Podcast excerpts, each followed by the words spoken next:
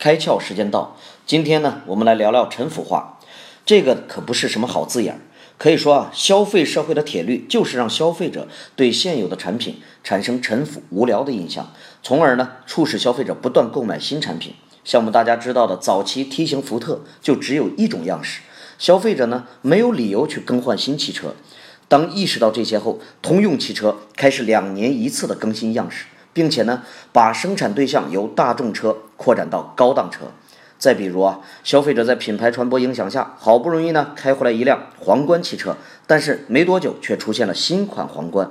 还有我们身边的苹果手机，大家都知道 iPhone4 完了 4S 5 5S， 这刚买了6没多久 6S 马上又出来了。消费者呢总是被这种趋势洗脑，然后乐此不疲的购买新产品。正所谓啊，旧的不去，新的不来。怎么样，你也犯过这个病吗？今天你开窍了吗？更多节目请扫描封面二维码，关注公众号开窍，和更多小伙伴一起来听故事，开脑洞。